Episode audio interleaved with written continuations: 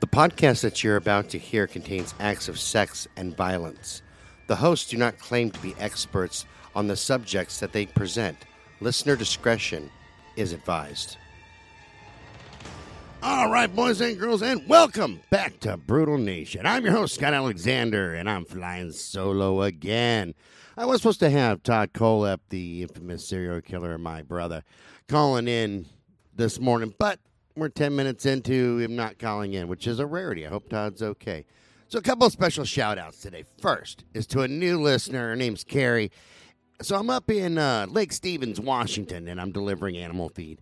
And I pull in and I see the most gorgeous pit bull ever. Now, his name is Reggie. He's a three legged dog, but he's got these spots on him and just adorable. And I am half retarded. Okay, maybe I'm all retarded when it comes to dogs. So I'm not even stopped yet. I'm like, oh my God, I love your dog. He's gorgeous. And I, can I pet him?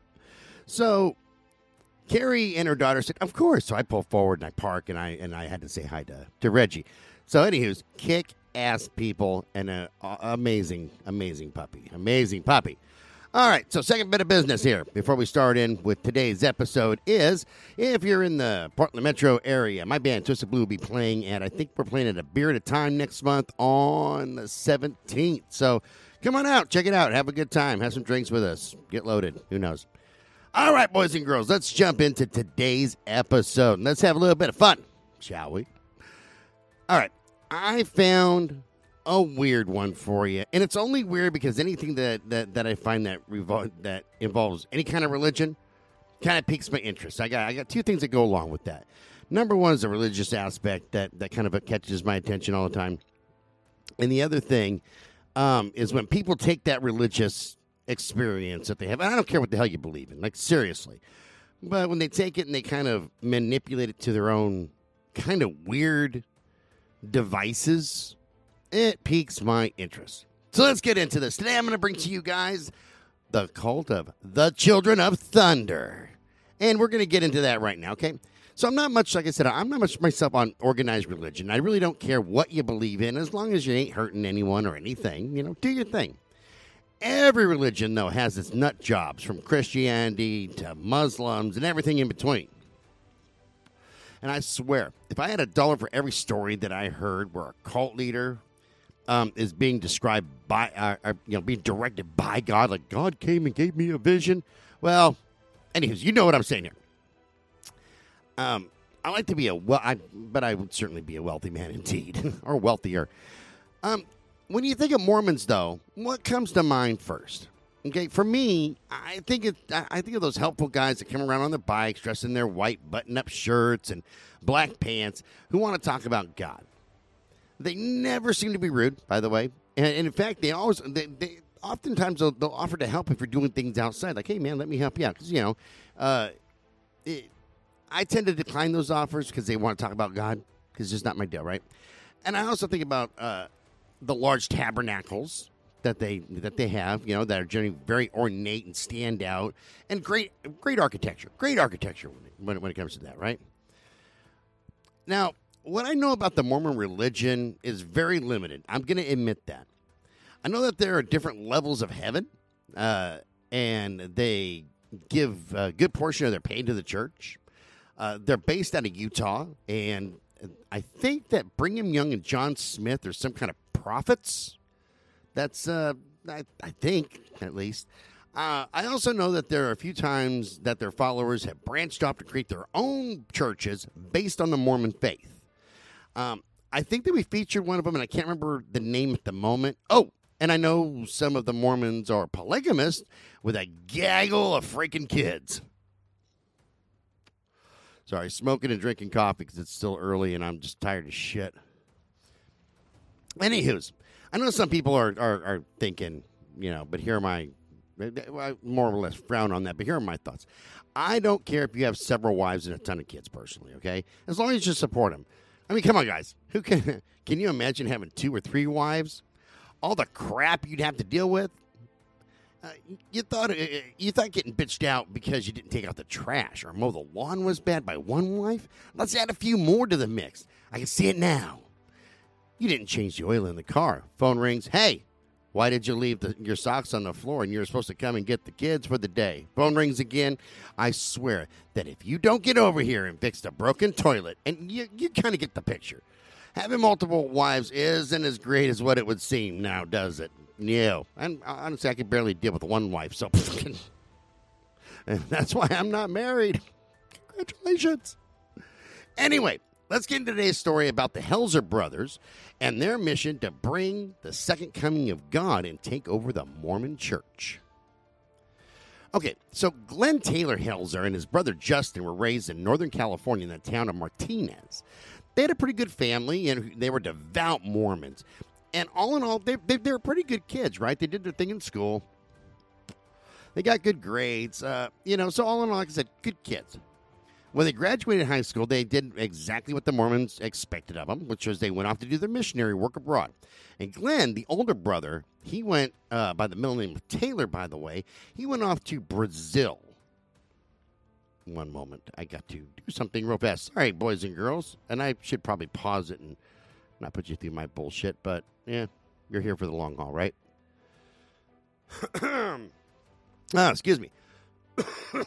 Anywho, he went by Milner Material, like I said. Uh, this, this is Glenn, the older brother. He went up to Brazil, and Justin, he went to Texas. You know, the stars are bright, late or deep in the night, whatever it is, deep in the heart of Texas. Everything's bigger in Texas. After they finished up their time doing missionary work, they came back to their home in Martinez, California. And Taylor became a stockbroker. Justin became a cable install- installer. I swear, all cable installers should at least do one porn with their significant other where they come in and look at them and go, Hey, baby, I'm able. Move the cable. Because that has got to be one of the best lines I've I think I heard that from a horror flick or something like that. Cable star, okay. So life's looking pretty good and normal for the for these Mormon boys. Taylor got married in 93 and Taylor and his wife had two daughters, but they divorced about three years later.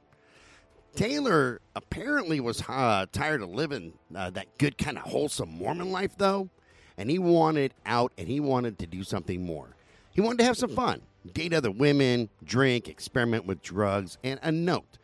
I personally don't see anything wrong with that. Hear me out, hear me out before you want to murder me, okay?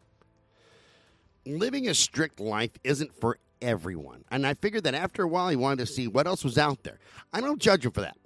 I mean, how are you going to know if something is right or wrong for you unless you try it? Like, for real, man. Okay, so the church eventually kicks him out for his evil ways. You gotta go. And I'm not judging the church for that either.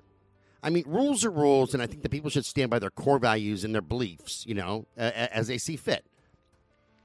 With that said, if you get kicked out of a church for not following the rules, that's on you. Okay? So don't be an asshole about it. You know, you did this to yourself.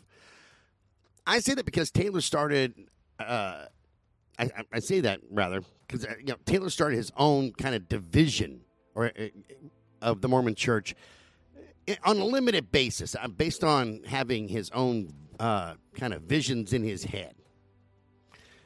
he would even urge others uh, on the he, I'm sorry, urge. Jesus fucking Christ. No pun intended. Anyway, he'd argue with people on the rules of the Mormon church, even if he was wrong. He didn't care. You know, if you thought differently than him, then he is on it. Now, that, by the way, is a total dick move right there. I mean, what kind of person uh, wants to take the moral high ground after they get kicked out? You know, for breaking the rules. The rules are the rules. And the Mormon church has been around longer than Taylor has. So, you know, it's either follow the rules or just don't be a dick about it at least. Anyway, Taylor started to talk about how good and evil didn't exist when you're high on drugs and you're drunk. He preached that the Mormon church is, is currently stands on a basis of, you know, like kind of an outdated belief system. And as time went on, Taylor began to plunge deeper into actual insanity. So much so that he got a leave of absence from being a stockbroker because he had a breakdown. Like he's going nuts, like batshit crazy. He also started to believe that he was a prophet from God and that God talked to him and gave him messages. And I'm assuming that like God's not texting him or anything like that, right? Or sending him, you know, like DMs on Facebook or whatever. Uh, maybe Morse code. That's a possibility. It could be doing Morse code. But I digress. So let's get over to this chick named Dawn Godman. Great name for this story, by the way, the Godman deal. Pardon me. The swallowed wrong. If you just give me two seconds to get a quick sippy sippy of water because I inhaled spit down into my lungs. That's lovely. So, Dawn Godman was the was the younger brother, Justin's girlfriend. So let's talk about it for a minute. Growing up in a, she grew up in a small town in Northern California, and she was a total outcast to say the least. And I got the feeling that she was always looking to, for acceptance, but she never found it. So Dawn did what a lot of girls in her situation do. you need to feel accepted. You want to feel wanted and loved. So she got married at a young age. She got married 18 years old. Boom, she's married. And then soon after, she got pregnant with their first child, which was a baby boy. And sadly, her child died soon after he was born. Dawn and her hubby had another son, but he and he lived, which you know, good going. You know, it's another baby boy, and uh, but unfortunately, a few years after that, they got divorced, and her now ex hubby got custody of their son after the court found that Dawn had tried to commit suicide at least once or twice, and uh, you know, try, by trying to OD on pills, and that would be a dangerous situation to put any child around. I think we can all agree on that. Okay. Dawn was also living out of her car, and you really shouldn't be raising a child in that situation. you know, raising a kid out of a car, eh, especially a baby, that's just jacked up. Uh, I, I know some people are doing it for whatever reasons, but still, kids deserve a little bit better, I think. Adults suck, but, you know, well, so do kids, but you shouldn't be raising them, you know, out of a fucking car. Anyway, Dawn moved in with some relatives in Martinez, California, and got herself a job at a local grocery store. She's basically she's trying to get her shit together. and she began to attend the Mormon church in Martinez. And uh, that's where she met the Helzer brothers. Now, how they met was almost fortuitous, I could say. Or you could say. We can all say. Let's all say it together fortuitous. So the church was having a murder mystery dinner. And for those of you that don't know uh, what it is, here's a setup. There's a fictitious murder in the house, and the murder is still lurking around behind every corner, could be. And as you eat dinner, the host provides you with uh, some clues to solve the murder and catch the killer. Well, she noticed the Helzer boys right away. So while the other people are showing up with you know their good Mormon outfits on, you know they got, their their white shirts and their ties and their slacks and things like that, the Helzer boys, both Justin and Taylor, come in wearing all black. You know, like kind of like Johnny Cash, but you know with Brigham Young in the tail. That's a Mormon joke. so they sort they, they stood out like a sore thumb. And soon after, she started to date Justin. And I got the feeling, though, that she was more interested in Taylor. But and we'll get into why. We'll get into why here in a minute. And as Taylor began to form his own church ideas, his brother Justin and Justin's girlfriend Dawn hung on to every word. And in the courtroom, Dawn would actually go on to say that Taylor had a way of making you feel like you were the most important person in the world. At one point, Taylor and Dawn were alone, parked in a uh, parked. They're parked and they're shooting the shit, right? Taylor asked her if she would kill for God, and Dawn responded uh, w- that it would be a blessing to do that. So sometime before the you know whole you know will you kill for God thing, Taylor, Justin, and Dawn were at a retreat with the Mormons. And my understanding that the program made you face kind of like your inner demons, and the but the instructor in this one was so abusive that several of the attendees ran out crying. I mean, this guy's apparently like a dick, right? Well, Dawn, she's a trooper. She completed she completed two out of the three levels of the program, and Taylor told her that he would mentor her on her third level and continue her lessons and give her spiritual guidance. He also convinced her that he was the prophet of God. Hallelujah. So, one moment. Uh,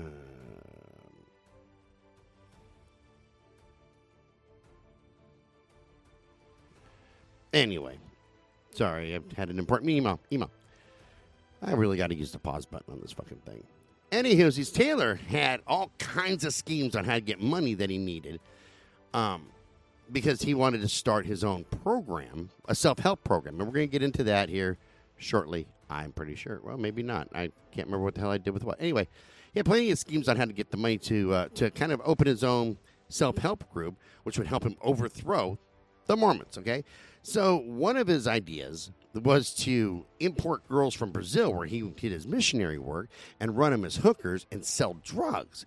And then yet another idea to adopt orphan children and train them to kill the leaders of the Mormon church in Utah so he could take over. I mean, we're talking some wild fucking ideas, right? And the reason why Justin held on to every word his brother was his, his brother Justin adored and worshipped his brother. I mean, they were tight. And of course, Dawn, looking for acceptance, she's feeling like she's the only person in the world to these two because, you know, you got the prophet of God and then you got Justin all over her like white on rice going, but I love you, baby. And she's like, ah, I'm going to go, I'm, I'm going to go with this. It all makes sense to me. So Taylor thought his plan uh, through, and he knew that he needed some money, like I said, uh, but he needed somebody to launder that money for him. That's when he went out looking. He found Selina Bishop. Now, Selina, she was looking for love, and she fell hard for Tyler. Tyler just wanted to use her and gave her the fake name of Jordan, like not even his real name. Didn't even give her his last name, just Jordan. You know, it's kind of like the artist formerly known as Prince, I guess. And to her, he was mysterious, and uh, you know, like about his past life and just his life in general was very mysterious. She knew that she had been that, he'd been divorced or was going through a divorce, and uh, that was about it. Selina was in love with him and told her friends and her families about this wonderful guy that she met.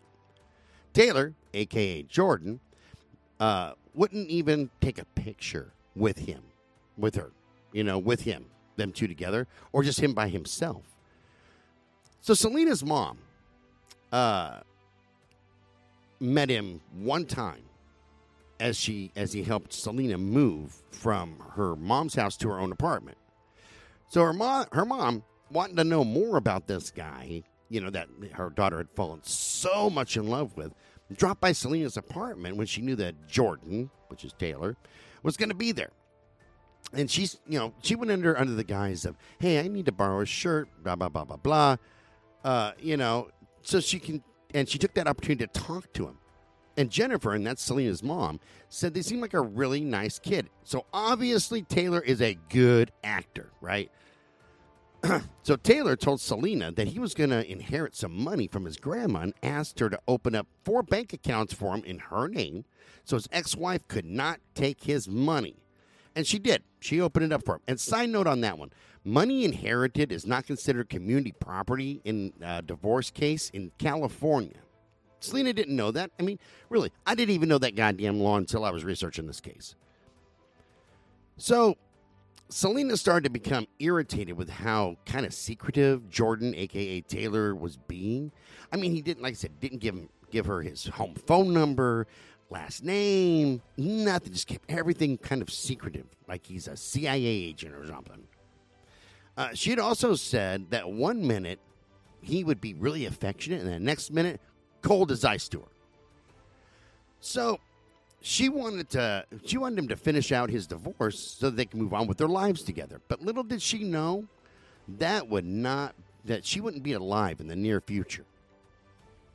By the time she opened the accounts for Taylor, the saw that would be used to, to cut her and her and the victims of the Helzer boys up, and Dawn's as well, I'm gonna throw her in that mix, had already been purchased and waiting to be used. And the duffel bags that her, their body parts would be filled with were already waiting to be filled. So, remember when I said that Taylor was a stockbroker? Taylor had a list of former clients that he had made that were elderly and would be easy to overpower and kill. When he when he went to the first name on his list, the client wasn't home. He's out of town. He had to go on to the second name of the list. So let's get into them really quick. Ivan and Annette Stineman were good friends with Taylor. I mean, we're talking super good friends. Yeah, he's their stockbroker. They got to know each other though, and uh, you know they went on like outings together. They even went like uh, uh, you know like to the river and and and and hung out with like the Stineman's daughter, things like that. You know, and the daughter w- was an adult uh, because the Stinemans are they're they're they were in their eighties, and they're living out the golden years of their life, right? and from what I read, Ivan had always wanted a son, so it kind of fit in, you know, that they were buddy buddy, and you got to hang out with Tyler, you know, so it really worked out well for him in the beginning. So Tyler and Justin came to their homes dressed in business suits and carrying some briefcases as well and it appeared that they were there to do some business. So, of course, the Stinemans invited them into their home. And that's when, you know, the Helzer brothers, their evil plan would be revealed to them. They brandished guns, tied up the elderly couple. They forced Annette, you know, the wife, the elderly wife, to call the brokerage to, and cash in $100,000 of her stocks and had the money transferred into her bank account. The, now, I saw in an interview with the broker the broker said, "Well, she seemed kind of distressed, but you know, I didn't question it because it's her money, and you know, I'm going to do whatever my clients want me to do." So after the transfer was complete, Taylor made Annette write two checks to Selina Bishop, one for sixty thousand dollars and one for forty thousand dollars. That's a total of a hundred thousand. And Justin's girlfriend, Dawn Godman, went to the bank where Selina had opened up the accounts. Dawn came in in a wheelchair. She's disguised, you know, like secret agent man. Wheels in there, got this elaborate hat on.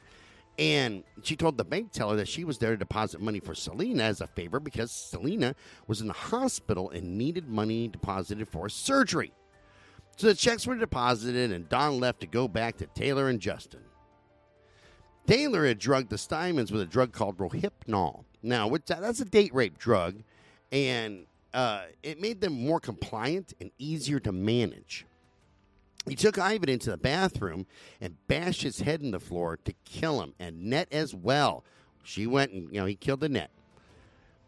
And I think that he cut her throat to kill her, by the way, if I'm remembering correctly. And Scotty needs a little bit more water.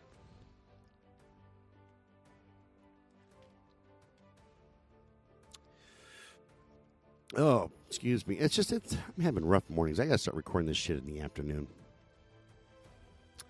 So they still had some loose ends to cut to tie up, right? The very next the next task was dealing with Selina Bishop. That's the girlfriend of Jordan, aka Taylor. They paid her a visit, kill her. Then they dis- they dismembered her as well, and then they went to Selina's mom's house, killed Jennifer, her mom, and Jennifer's boyfriend as well.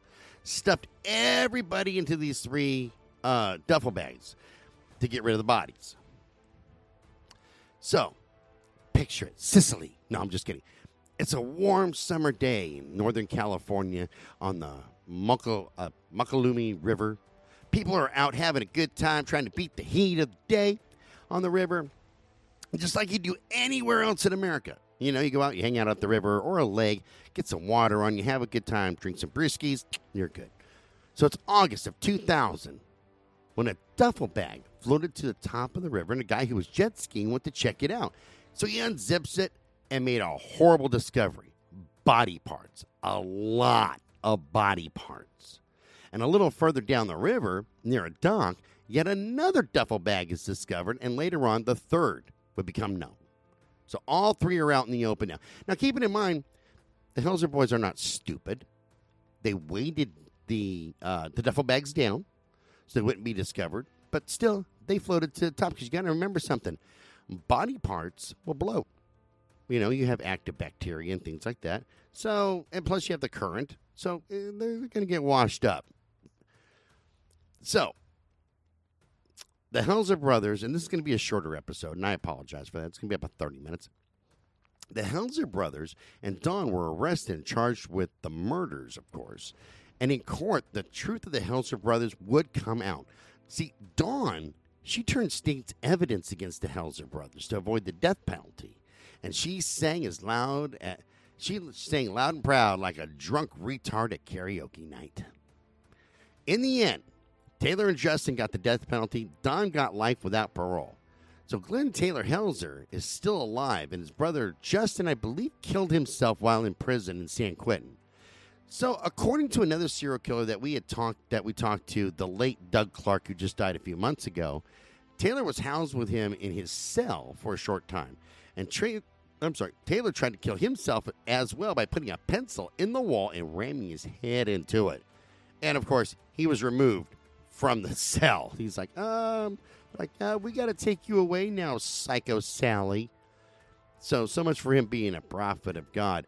I think what got me the most though was seeing their mug shots. Like normally you see mug shots of people, you know, and they're not happy because, uh, duh, you're in prison and you're, you're doing a mug shot. I've never really seen a super happy mug shot by anybody who's very lucid, but not these two. They have that look like we did the right thing. And I remember also seeing in an interview, uh, and this is what Dawn had said in court, that Taylor looked down at the body of the Stinemans and said, Thank you for sacrificing your lives for a worthy cause or for God or something like that. They didn't sacrifice their lives, stupid. You killed them. They didn't voluntarily say, Hey, kill us for your cause. No, you took their lives, you douche. Okay, so that's all I have for this one right here. Sorry for the short episode, but it just is what it is. Been busy. Remember, you can send us an email at brutalnation at twistedbluellc.com. Check us out on Medium, Crime Beat on Medium, and wherever you get your blogs. Go on to Facebook and join Citizens of Brutal Nation and interact with us. Let's see, I think that's about it. This show is copyrighted 2023 by Twisted Blue LLC. All rights are reserved, and if you're hearing this or any part of this on anybody else's show or podcast except for Metal Cross Radio, they're lying, thieving bastards. And we'll talk to you guys later on. Bye bye.